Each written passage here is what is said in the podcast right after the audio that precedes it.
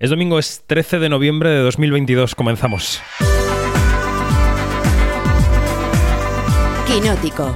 Cine, series y cultura audiovisual con David Martos. Onda Cero. Muy buenas tardes, Quinótico, el programa de cine y series de Onda Cero está. Estamos en Asturias, en el Festival Internacional de Cine de Gijón. Este certamen cumple 60 ediciones, 60 años, y por eso hemos venido a la orilla del Cantábrico para celebrar con ellos y ellas estas seis décadas de cine de riesgo, de cine en la cornisa de cine al borde del acantilado, ya que nos ponemos marítimos, ¿no? Hablaremos con el director del festival, que ha estado al frente del timón durante la pandemia. Hablaremos del sentido de los festivales, ahora que termina esa temporada de otoño y le echaremos un ojo también a los estrenos. Se acaba de estrenar en los cines Asbestas y por aquí pasarán sus creadores, Rodrigo Sorogoyen e Isabel Peña. Y el próximo viernes llega a los cines La Maternal. Charlaremos con Pilar Palomero, que ha venido a Gijón a presentar la película. Quizá es un poco pronto para la Sidrina y el Cabrales, pero en esta tarde de noviembre vamos abriendo boca. Soy David Martos, esto es Quinótico. Quinótico, Onda Cero. you'll get down. You're never running from this town. And I think you said you'll never get anything better than this. Cause you're going round.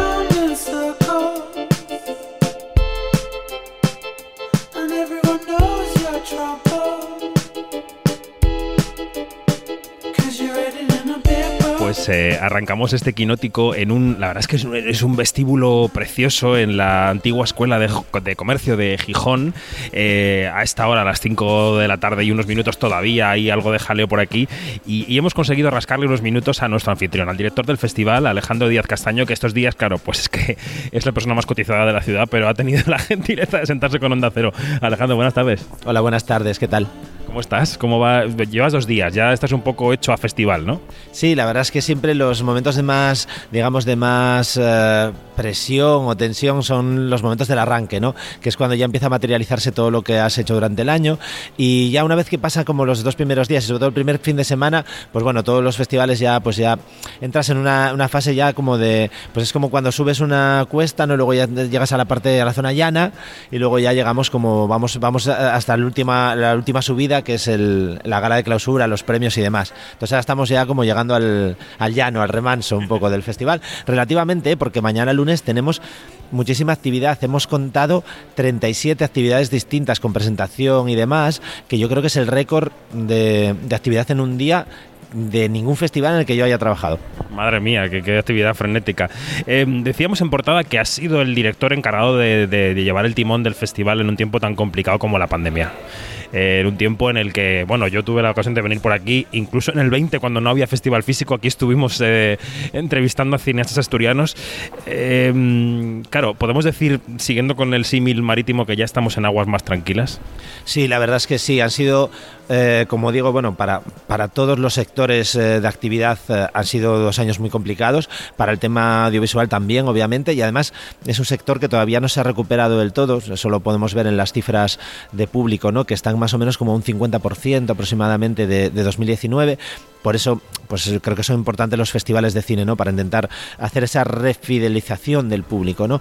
Y, y sí, es, es, mucho mejor hacer un festival cuando uno no tiene en lontananza eh, la amenaza, digamos, de que te puedes pues quedar, eh, pues por ejemplo, tener que adelantar las proyecciones porque te van a poner un, digamos, un toque de queda a una hora determinada o las restricciones de aforo, ¿no? Que yo recuerdo en, en la edición de 2020, Sitges, si no, si no recuerdo mal, tuvo una reducción de aforo sobre la marcha y tuvo que gestionar eso que yo y Valladolid también, correcto, y, eh, tuvo que gestionar eso, ¿no? Que me parece, em, a ver, son, son momentos que, que, en los cuales se somete a un estrés al, al equipo del festival y a, bueno, en general a todas las partes implicadas muy grande, ¿no?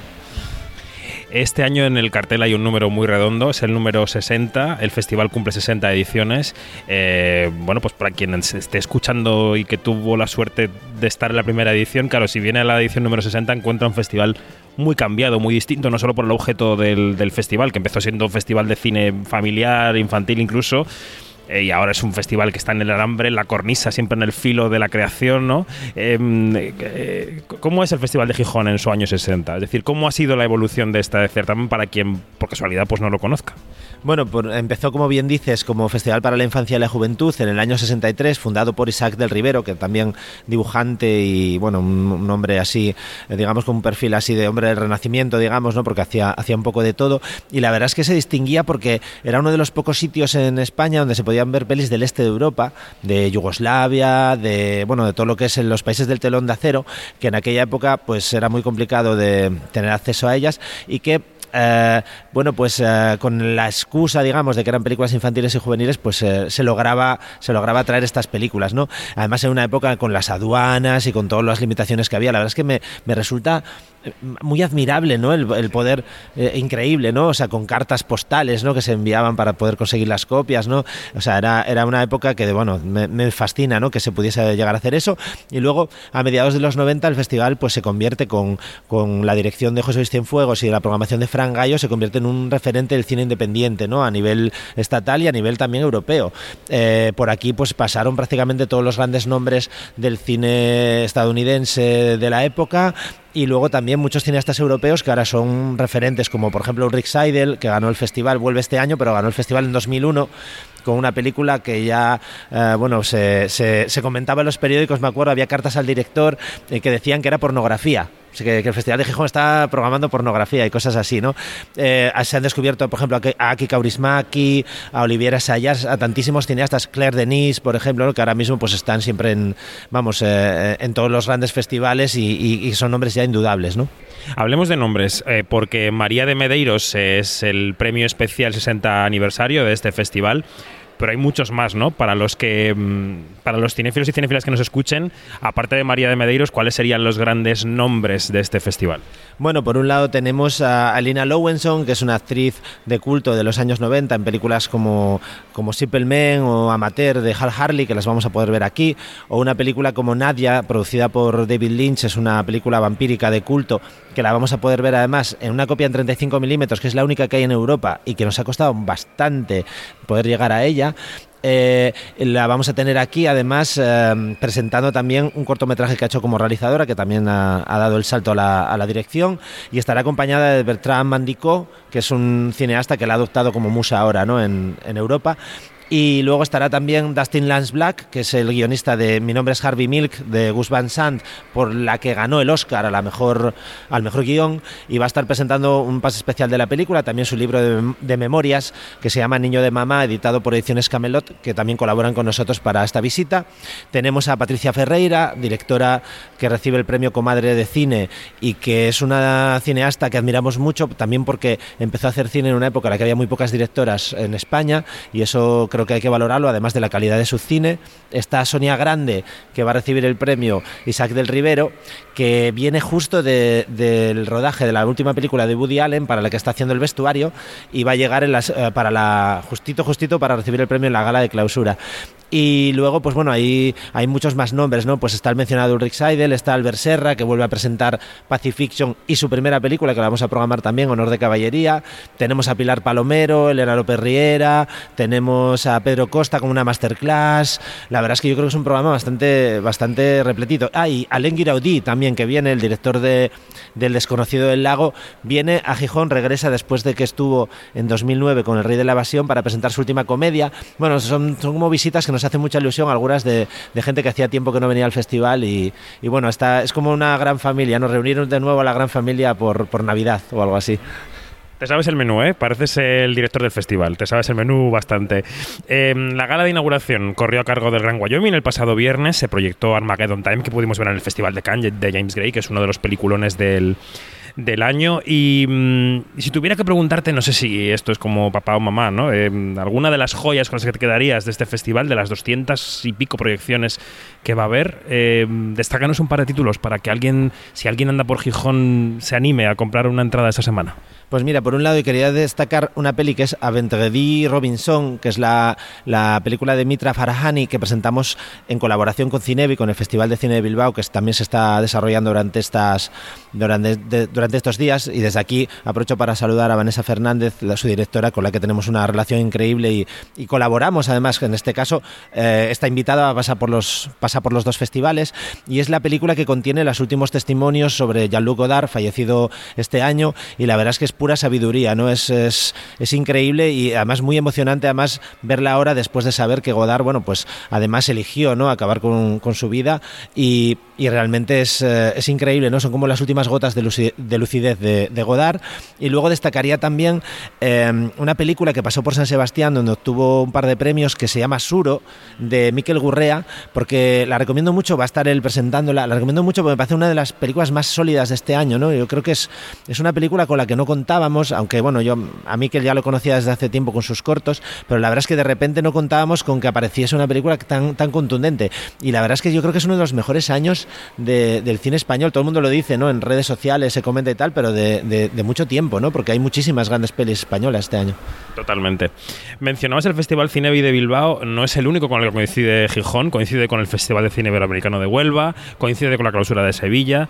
Eh, venimos hablando todo este año de la gran inflación de estrenos de cine que sufrimos, que sufrimos o de la que gozamos, porque depende de la perspectiva, ¿no? Eh, 15 estrenos en cines muchas semanas, estrenos en plataformas, pero no es menor también la confluencia de todos los festivales que parece que se agolpan en otoño, aunque si miramos la primavera también va bien servida, ¿no?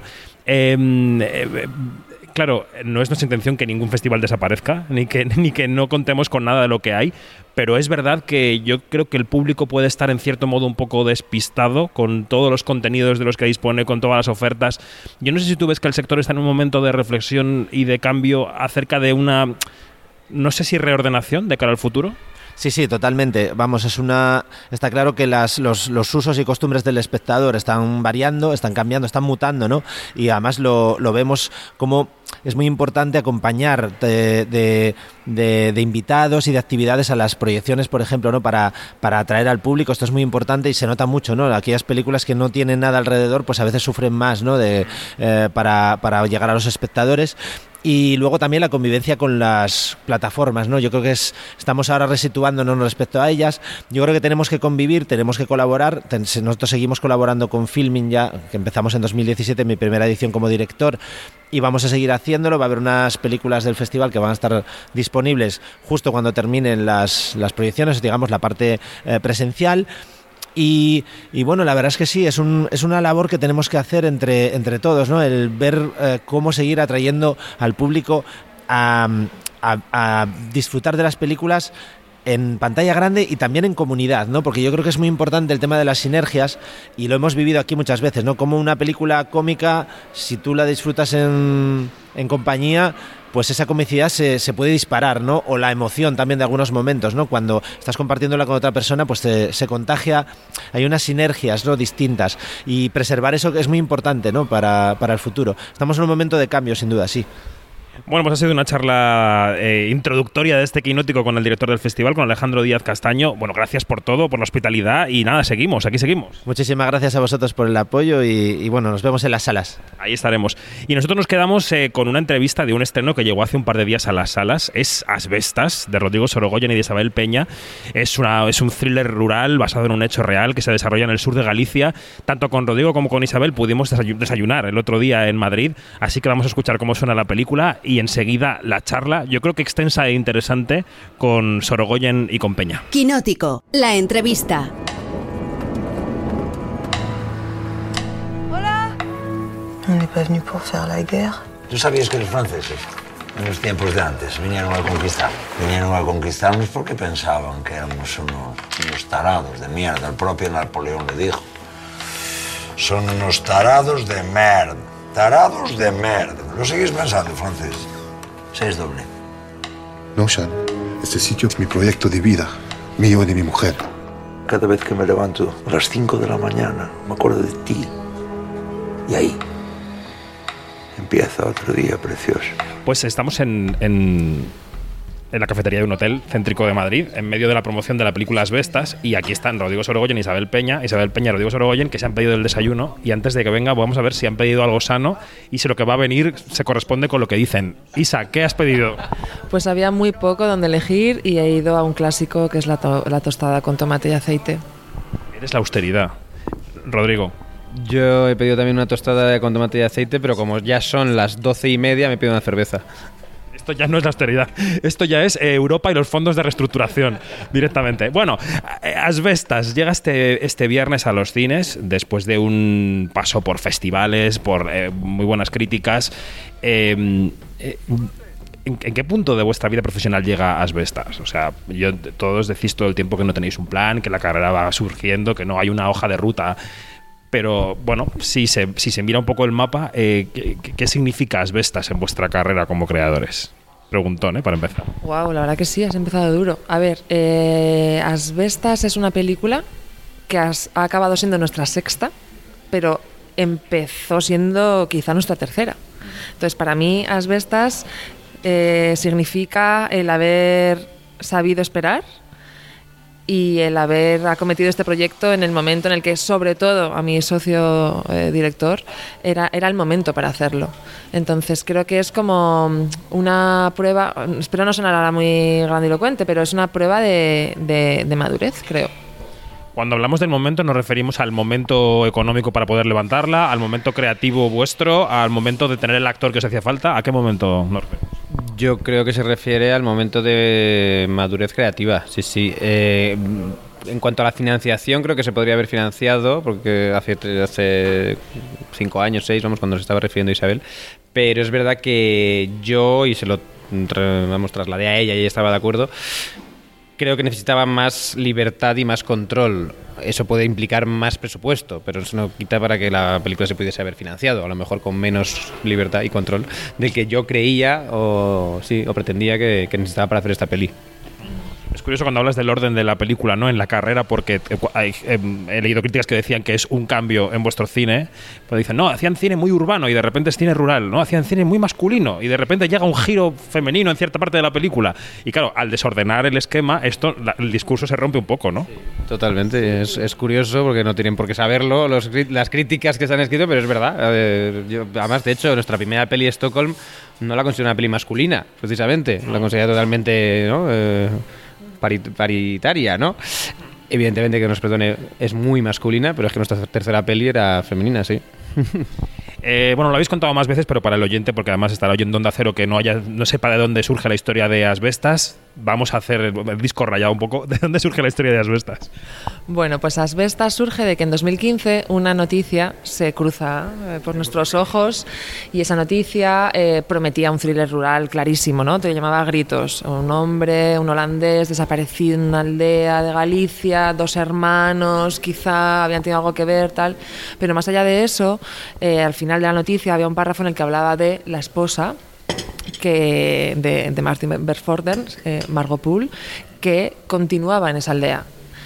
Y en esa aldea cada vez quedaba menos gente. Los habitantes estaban desapareciendo, pero ella continuaba allí. Y aquel comportamiento de aquella mujer nos pareció eh, mm, incomprensible.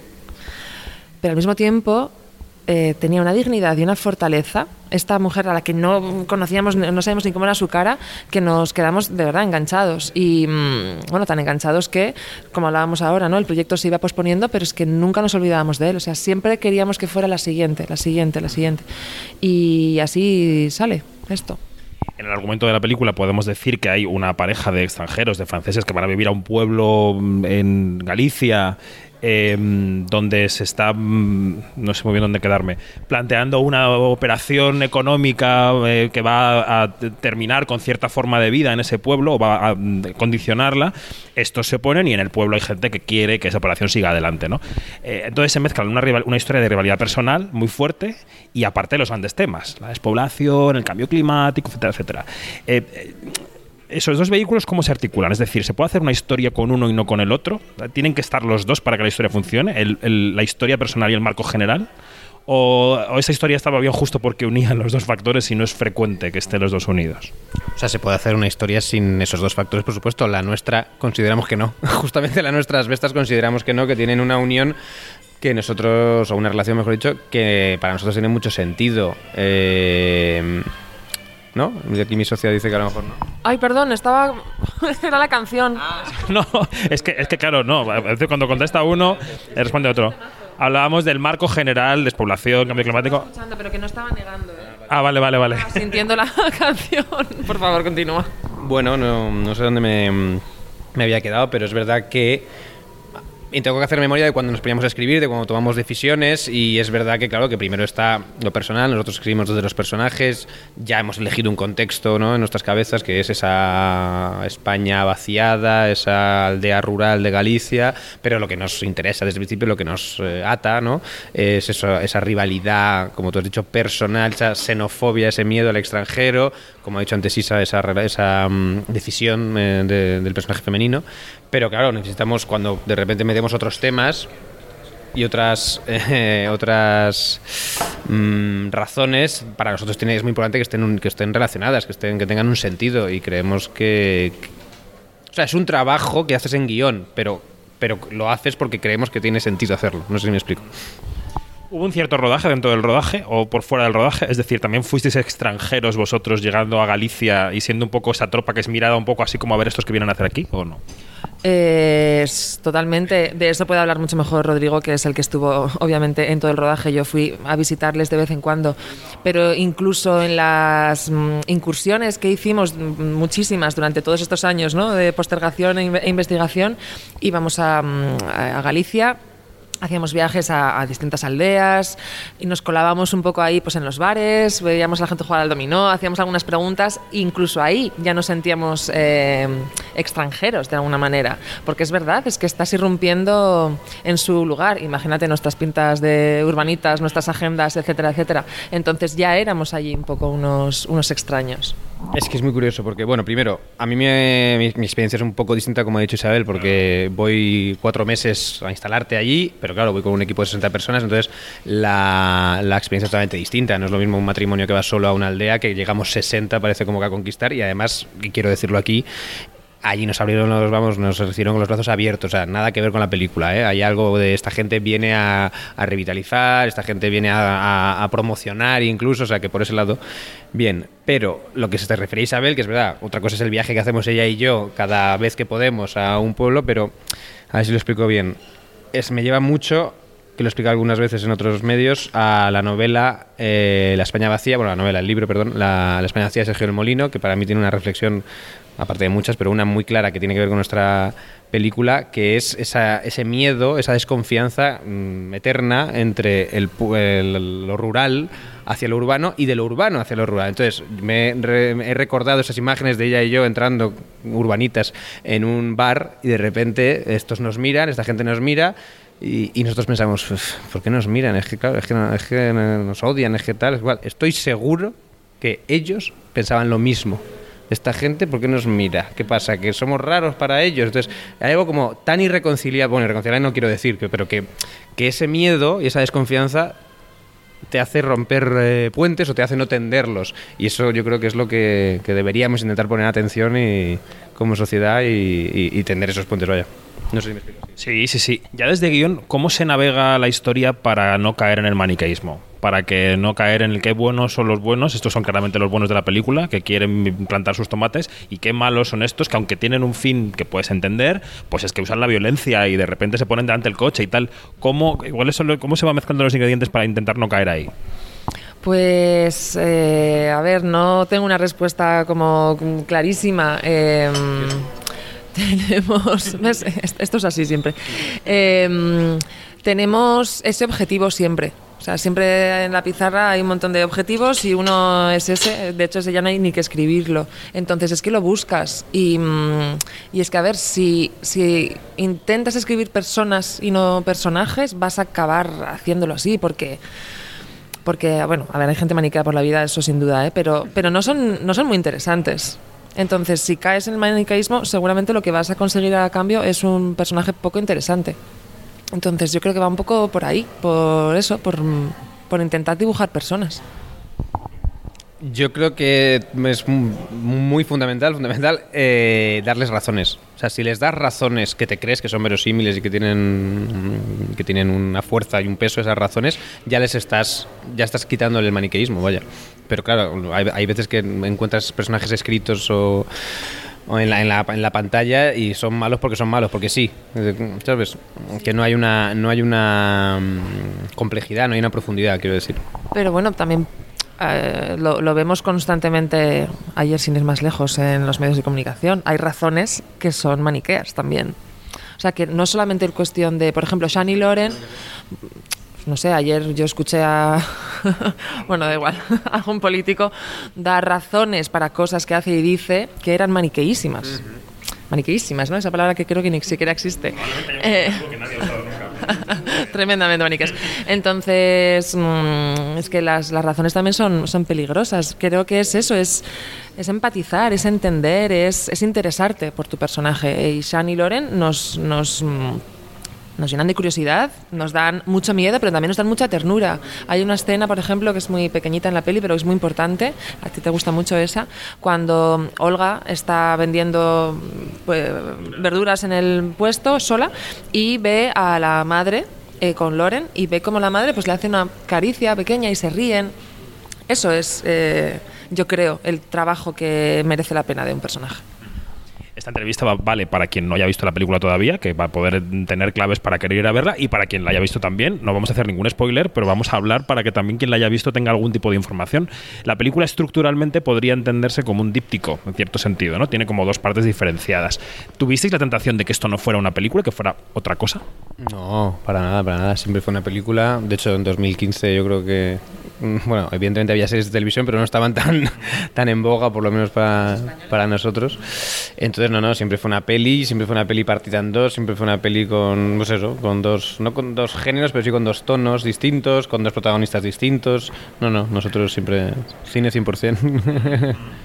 Hablando del sector, porque esta conversación sobre el cine, las series, tal, podéis comer, ¿eh? Podéis comer tostada mientras yo pregunto. Eh, que están ahí como reservados por si cae una pregunta. No, digo que hablando del sector, eh, igual que todo el mundo está hablando de la, del, fantasma de una recesión económica general, se nota una cierta recesión en el sector sin ir más lejos, las plataformas están cancelando producciones, algunas de ellas recortando eh, pues, anuncios que habían hecho se echan para atrás, eh, las taquillas de cine están como están.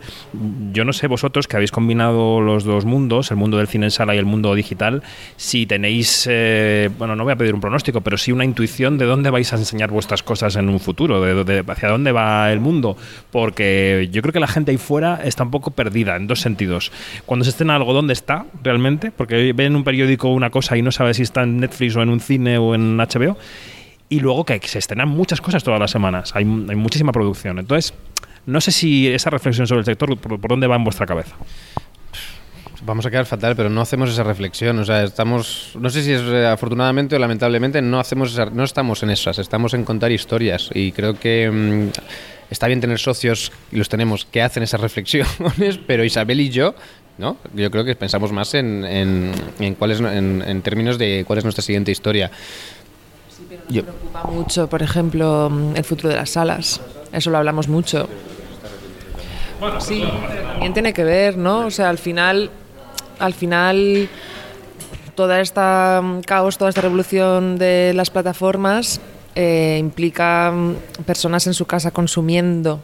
Fíjate, es que consumiendo, ¿eh? Qué cosa, qué verbo eh, en vez de saliendo de casa y yendo a un cine y, y, viendo una historia en pantalla grande y sin mirar Twitter todo el tiempo y, y creo que está muy relacionado ese tipo de, de acercarte a la, a la ficción con, con, el otro, ¿no? O sea, sí que, sí que hay una relación. Sí, lo que pasa que como ha dicho, eh, si tenéis una intuición de dónde se van a ver vuestros siguientes trabajos, te dejo que conteste. Bueno, pues nosotros queremos que en salas de cine. Eso ya te lo puedo ¿Quieres? asegurar. Quiero. Claro. Quiero. Bueno, no, eh, aporto una cosa aquí. Eh, el, desde la pandemia ha habido un cambio incluso en las entrevistas que hacemos a los directores, que antes, hace cinco años, era muy difícil encontrar alguno que no dijera, no, no, yo, salas, sin duda sí, y ahora la gente dice, bueno, yo quiero seguir contando historias. Si tiene que ser en otro sitio, a lo mejor pues hay que dejar ir las salas y que sea en otro sitio. Es decir, que ahora ya hay una cosa, hay un cierto eh, fatalismo de que esto tiene un camino, ¿no? Hacia un parque de salas igual más reducido, más gourmet, o para pequeñas películas. Y luego Marvel, es decir, no sé. Sí, sí, te, entiendo lo que dices. Nosotros sí que somos como tan románticos con eso y a lo mejor, vuelvo a insistir en mi argumento, poco reflexivos, en que, lo, que, lo cual nos da o nos, sí, nos, nos confiere como una especie de osadía de, de que yo, claro, que somos positivos realmente, aunque sabemos y estamos preocupados, yo no puedo y concebir que nuestros trabajos no se vayan a ver en una sala de cine. Eso no significa que sepa que las salas de cine están eh, heridas de muerte, pero creo que siempre Vamos, es que me niego a, a creer que van a desaparecer. Yo no puedo concebir eso y pues, seguro que hablo por los dos. Tampoco puedo concebir vivir en una ciudad en la que voy a ir por la calle Martín de los Heros y no va a haber unos cines allí. Es que no, no puede ser. La Gran Vía, que está muy cerca de aquí, ya ha cambiado mucho en los últimos años. Quiero decir que, que la ciudad cambia. Sí, pues bueno, sí, ya, totalmente. no, y. Mmm, y en, ahora os preguntaré por otra cosa más, pero en ese orden de películas eh, que lleváis, que podría ser hasta las 6. Eh, ¿Tenéis ya del, del, cajón 7 al 11? ¿Están ya cada uno en un diferente estado? O sea, quiero decir, ¿hay proyectos en diferente estado de cocción? Como si fuera la cocina de un restaurante, ¿no? ¿Con ollas en distinto proceso? Las 7 sí, evidentemente, porque la siguiente estamos empezando a escribir y estamos muy contentos, en, en un proceso muy primigenio, pero que nos hace mucha ilusión. Y no, las siguientes no. Yo, no, realmente no. Yo siempre tengo como muchas ideas que la comparto a Isabel. ¿No? Como que yo disparo más al aire y tú disparas más certeramente. No, es verdad que Rui es muy um, fructífero en ese sentido. Rui puede tener cuatro ideas de películas en una tarde y no es una exageración. Oye, y ya para acabar, esta semana Juan Antonio Bayón ha anunciado que lleva años trabajando en la adaptación de la novela de Chávez Nogales, A Sangre y Fuego, que es un acercamiento a la guerra civil. Eh, también lo hizo a su modo Amenábar. ¿Qué pasó con lo vuestro? ¿No lo sabes? No sé, pero quiero que me lo cuentes tú. Pero si lo sabes, qué tontería.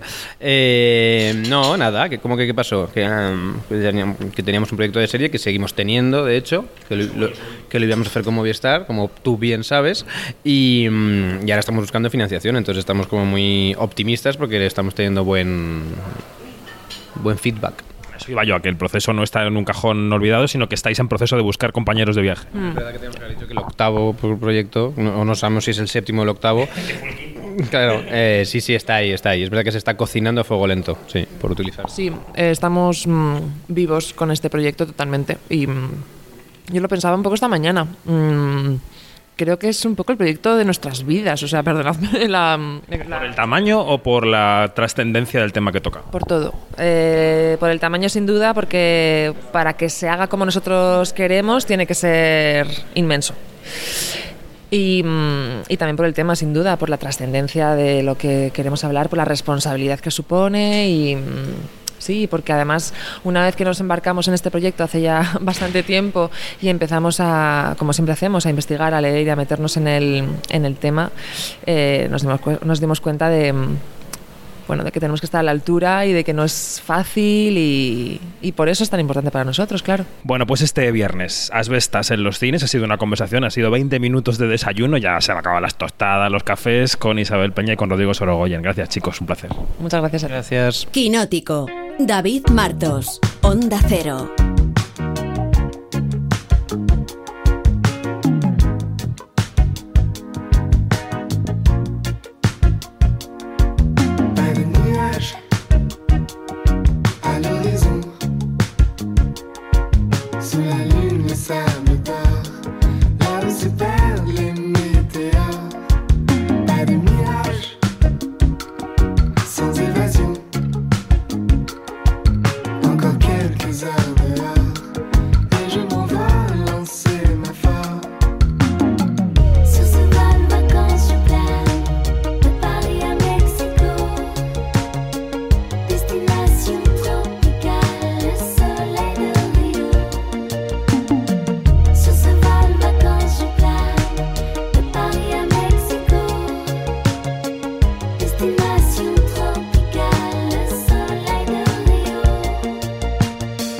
La charla con Rodrigo Sorogoyen y con Isabel Peña. Interesante, como habéis podido escuchar.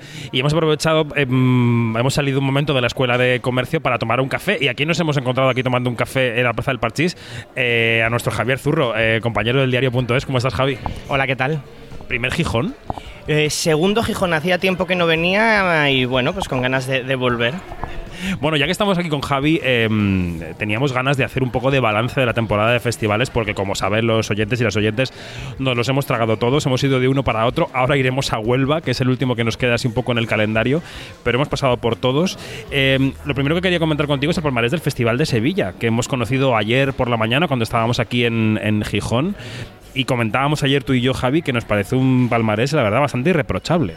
Sí, yo creo que es impecable. Es verdad que la sección oficial de Sevilla tiene la virtud de que coge un poco lo mejor de otros festivales europeos y es lo mejor del cine europeo del año, con lo cual yo creo que el nivel era muy alto, había muchas películas que gustaban y muchas películas que podían haber ganado el Giraldillo de Oro porque lo hubiera podido ganar perfectamente Close y creo que nadie eh, se hubiera quejado, incluso películas un poco menores podían haber estado más en el palmarés y tampoco nos hubiera parecido mal, pero es que es verdad que yo creo que Santomer es una de las películas de autor del año, es la elegida por Francia para ir a los Oscar y yo creo que es un premio irreprochable, efectivamente. Santomer se ha hecho con ese giraldillo de oro. Eh, por ejemplo, la mejor actriz es la protagonista de la película Holy Spider, película ambientada en Irán, pero danesa, que veremos de, de Ali Abasi en los próximos meses. El mejor actor es el niño de Close, la película de Lucas Don, que está maravilloso. Quiero decir que bueno, que el jurado lo ha hecho bien.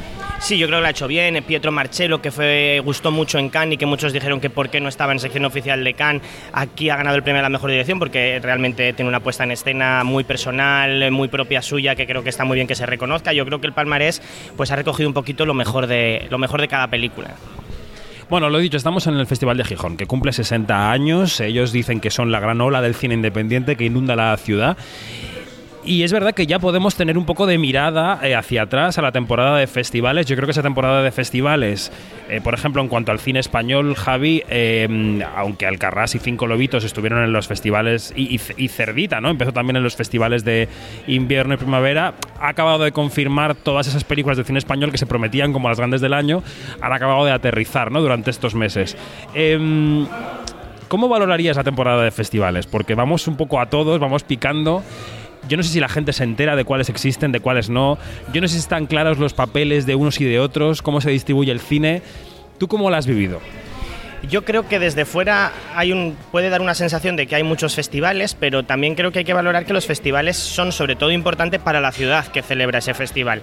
Eh, porque la gente puede ver películas, sobre todo la gente de, de, de, cada ciudad, en este caso Gijón, hace unos días Sevilla, pueden ver películas que de otras formas no van a poder ver o van a ver dentro de mucho, o películas que incluso no tienen distribución. Entonces yo creo que los festivales hay que pensarlos por y para la gente de cada ciudad. Es decir, que a lo mejor desde nuestro madricentrismo eh, puede parecer que hay muchos, pero creo que los tendríamos que pensar desde otro punto de vista. Para nosotros es verdad que es como muy agotador y también creo que es verdad que eh, los que cubrimos quizás festivales internacionales nos encontramos con una especie de repetición de títulos y creo que eso es algo que diferencia, por ejemplo, a Gijón, que creo que tiene una apuesta mucho más radical, mucho más autoral de títulos que o han estado en secciones paralelas eh, y han quedado a lo mejor más desapercibidos porque no tienen grandes nombres, pero que son mm, futuros mm, directores que pueden estar en festivales de clase A, nombres muy radicales del cine de autor que no todo el mundo conoce y que creo que, que son, yo creo que es una apuesta muy personal y muy interesante.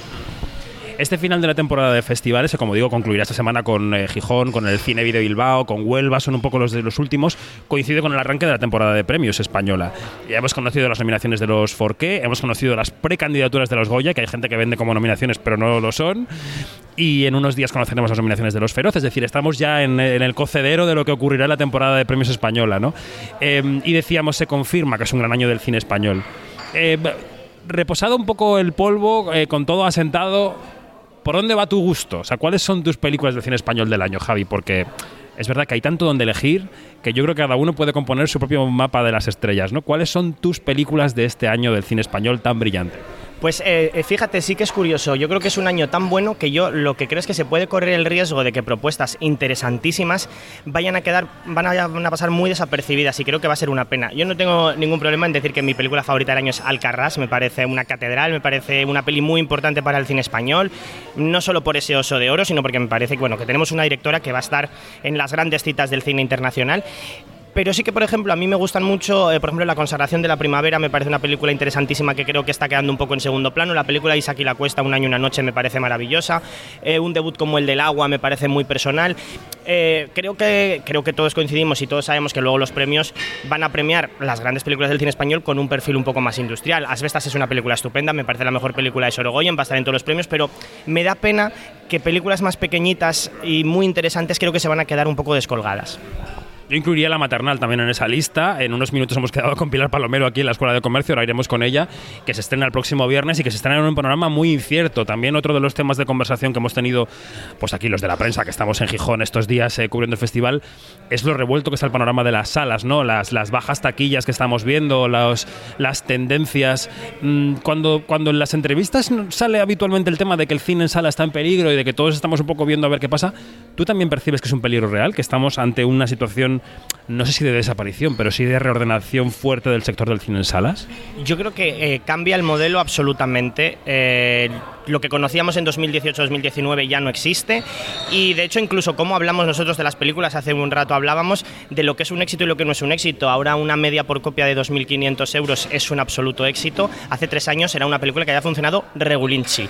Eh, entonces ha cambiado todo tanto que sí que creo que va a haber una, eh, una reordenación, una reorganización sobre todo del mapa de salas. Creo que esas salas de 20, esos cines o multicines de 20 salas, creo que no van a tener ningún sentido porque no va a haber público para ver 20 salas porque un Black Panther no te va a llenar 20 salas y el resto de películas no están tirando.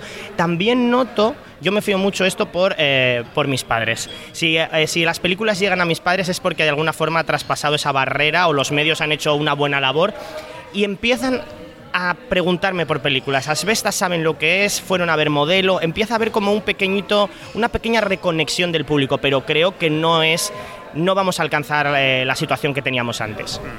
Pues Javi Zurro, compañero del diario, gracias. Yo ya me voy de Gijón, pero te dejo aquí un par de días más cubriendo el fuerte. Muchas gracias. Y nosotros nos volvemos enseguida, bueno, ponemos el tráiler de La Maternal, cómo suena la película, que es el estreno, el gran estreno español del próximo viernes 18, y volvemos a subir las escaleras y nos volvemos a la Escuela de, de Comercio de Gijón. Fui a la orilla del río. Y Hola, Carla. que Soy Rubén. Bienvenida. Aquí evaluamos, ¿vale? La puntualidad, la higiene, el respeto. Y que te ¿Y el resto? ¿El resto? Las chicas. Y que crecían amapola. Duele mucho parir. Carla es el peor dolor que existe en el mundo. Tú me metiste los ojos. Pues eh, seguimos recibiendo invitadas, invitados en este programa especial de Quinótico desde el Festival de Gijón. Estamos, seguimos en esta escuela de comercio, antigua escuela de comercio, que comentábamos con nuestra siguiente invitada, Pilar Palomero. Buenas tardes. Hola, buenas tardes. Es un edificio precioso y súper cinematográfico. Es una preciosidad. Estoy viendo ahora una vidriera que hay aquí, que es eh, de, vamos, de, de cuento, y una luz que entra por las ventanas impresionantes. Así que menu- menudo lugar, ¿no? Para, para hablar. Eh, Pilar está aquí porque hay una serie de proyecciones especiales de La Maternal, que es su segundo largometraje y que se estrena el próximo viernes, 18 de noviembre. Eh, yo recuerdo que teníamos una conversación un poco de urgencia en San Sebastián junto a las actrices allí en el patio del María Cristina y claro, ella, eh, tú decías, eh, bueno, es que claro, es que las niñas y esta película se han solapado, ha sido como un, todo un continuo, entonces es una especie de vorágine, de, de huracán.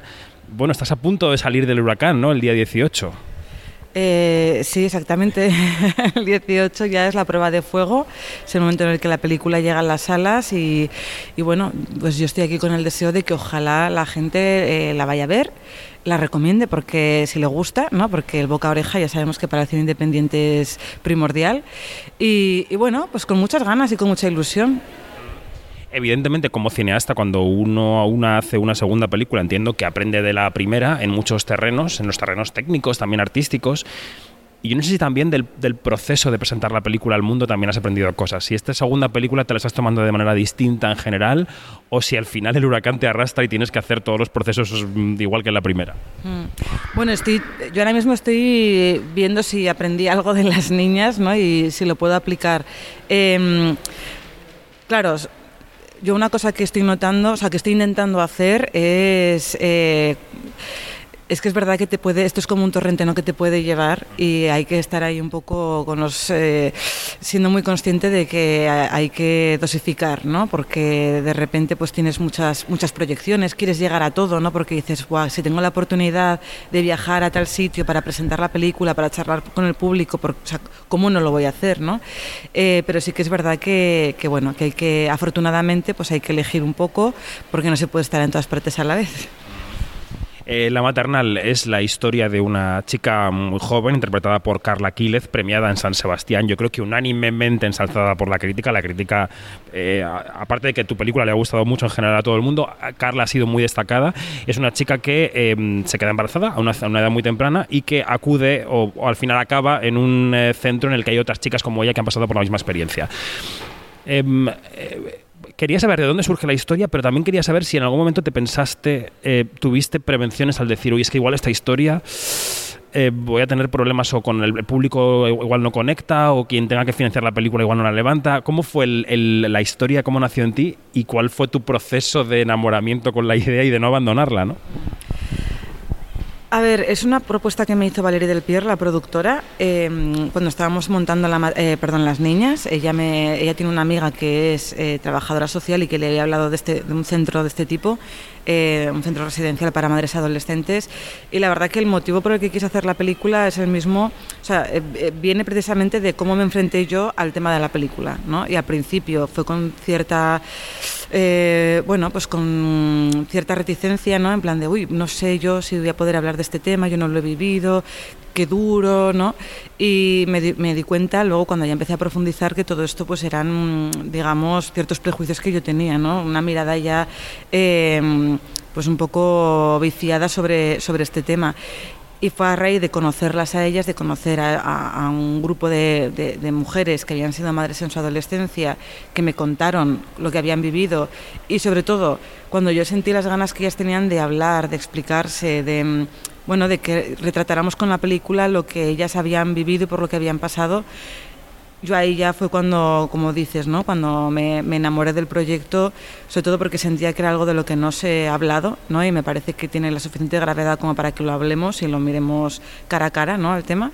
Y, así fue, así comenzó. Y luego, claro, yo para mí la mayor preocupación que he tenido durante todo el proceso es el de, el de ser, pues intentar tener una mirada muy honesta, ser muy respetuosa y a la vez no tener miedo ¿no? A retratar lo que quería retratar.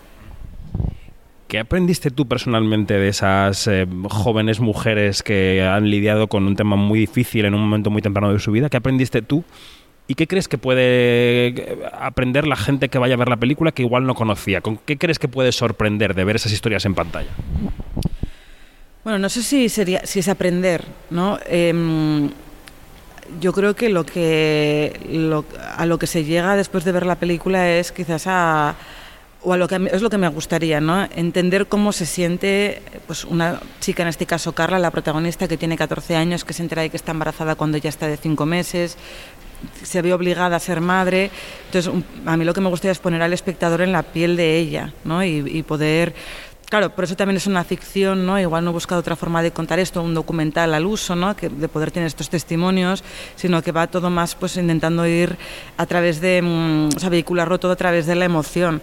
Y a mí eso es lo que me gustaría, ¿no? Y, también pues eh, compartir con, con, el público, con, con, quien la vea, pues... Eh, que muchas veces pues tenemos ideas, lo que decía antes, no ideas preconcebidas de la maternidad y la adolescencia, eh, pero luego también para mí algo muy importante, que es que, que esa maternidad precoz se, bueno, se puede dar de muchísimas maneras, ¿no? Y, y que cada chica tiene una historia que es única y, que yo creo que es importante que, bueno, que las conozcamos, ¿no? La pareja protagonista está formada por Carla Quílez y por la actriz que interpreta a su madre, que es Ángela Cervantes, que la verdad es que derrochan naturalidad en la pantalla y que me parece como espectador que es un elemento importante para, para que la credibilidad de la película se afiance ante, ante el público, ¿no? Eh, en un proceso de casting, ¿Eso cómo se detecta? Porque mmm, supongo que muchas niñas que no han hecho nada en su vida tendrán cierta naturalidad en un comportamiento vital pues delante de ti en una sala, pero luego se enciende una cámara para un casting y esto supongo que cambia, ¿no? ¿Cómo se detecta, ah, por fin la hemos encontrado, es ella? Con muchas pruebas, con muchas pruebas. En el caso de, Carla, eh, pues es que igual hicimos 10 pruebas distintas, ¿no? Hasta que llegó ese momento de, venga, vamos a proponérselo a Carla. Eh, en el caso de la maternal, claro, el personaje de Carla es, es muy complejo, eh, pasa por emociones muy, muy intensas ¿no? y muy extremas. Y claro, Carla también es muy joven, ¿no? O sea, Carla, la de la vida real, ¿no? Es muy joven para, como para haber podido experimentar, ¿no? Eh, todas esas cosas.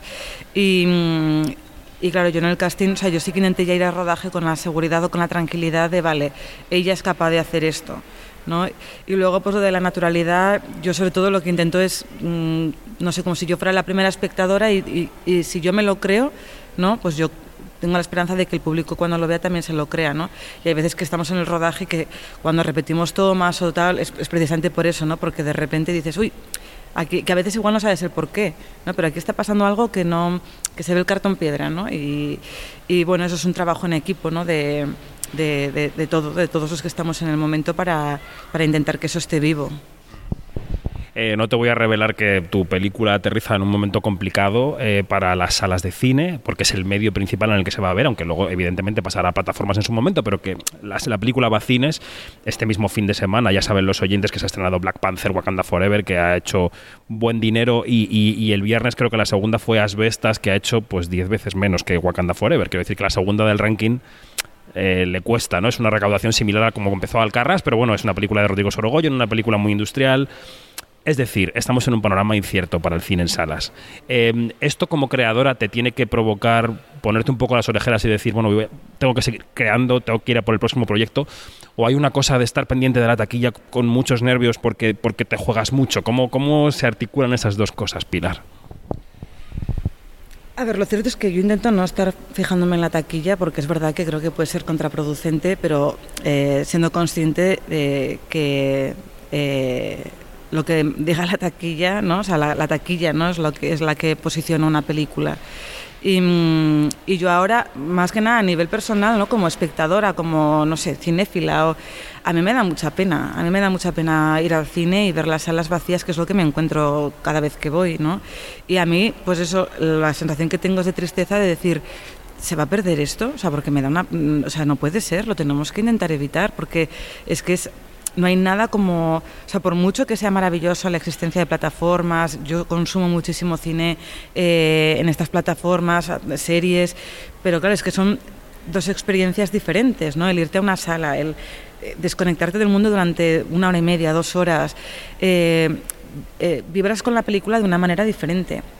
Yo esto lo tengo súper comprobado. He visto películas en salas y he visto películas en mi casa y, no sé, hay- yo creo que hay un proceso de identificación de que, que en el cine es diferente. Entonces yo ahora estoy ahí, estoy más como espectadora, ¿no? como, como persona que ama el cine profundamente, pues estoy muy preocupada y, mm, y yo lo, pues, lo que estoy todo el rato repitiendo allá donde voy es, por favor, eh, vamos al cine todos, ¿no? Mm, y recomendemos las películas que nos gusten. Es un año impresionante para el cine español. He visto películas de compañeros, El agua de Elena López Riera, Suru, que también se estrena en diciembre.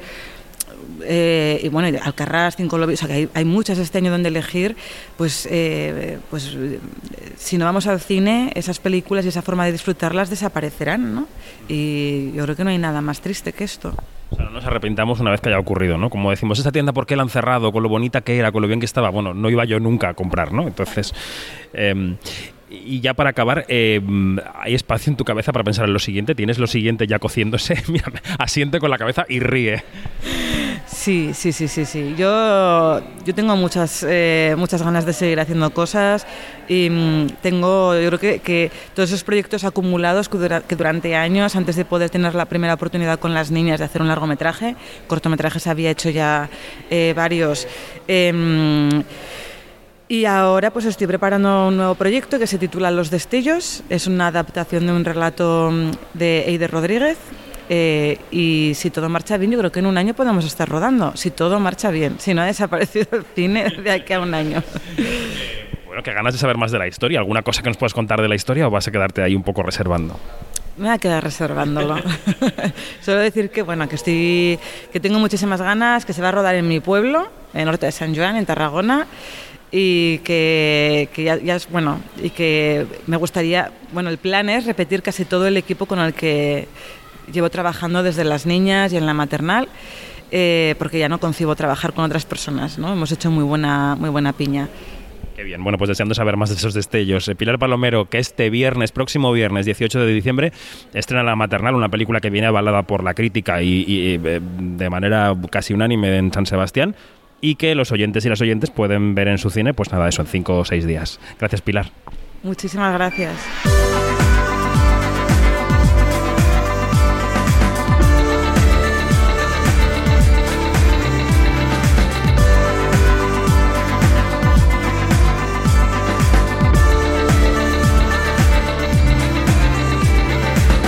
Nos vamos, más información en nuestra página web quinótico.es y en nuestro canal de YouTube, donde se pueden disfrutar nuestras entrevistas en vídeo. Recordad Quinótico, la primera con K y la segunda con C. Seguimos cada semana en la web de Onda Cero y de vez en cuando también, pues por aquí, por la antena de la radio. Desde Gijón, buen final de domingo. Adiós.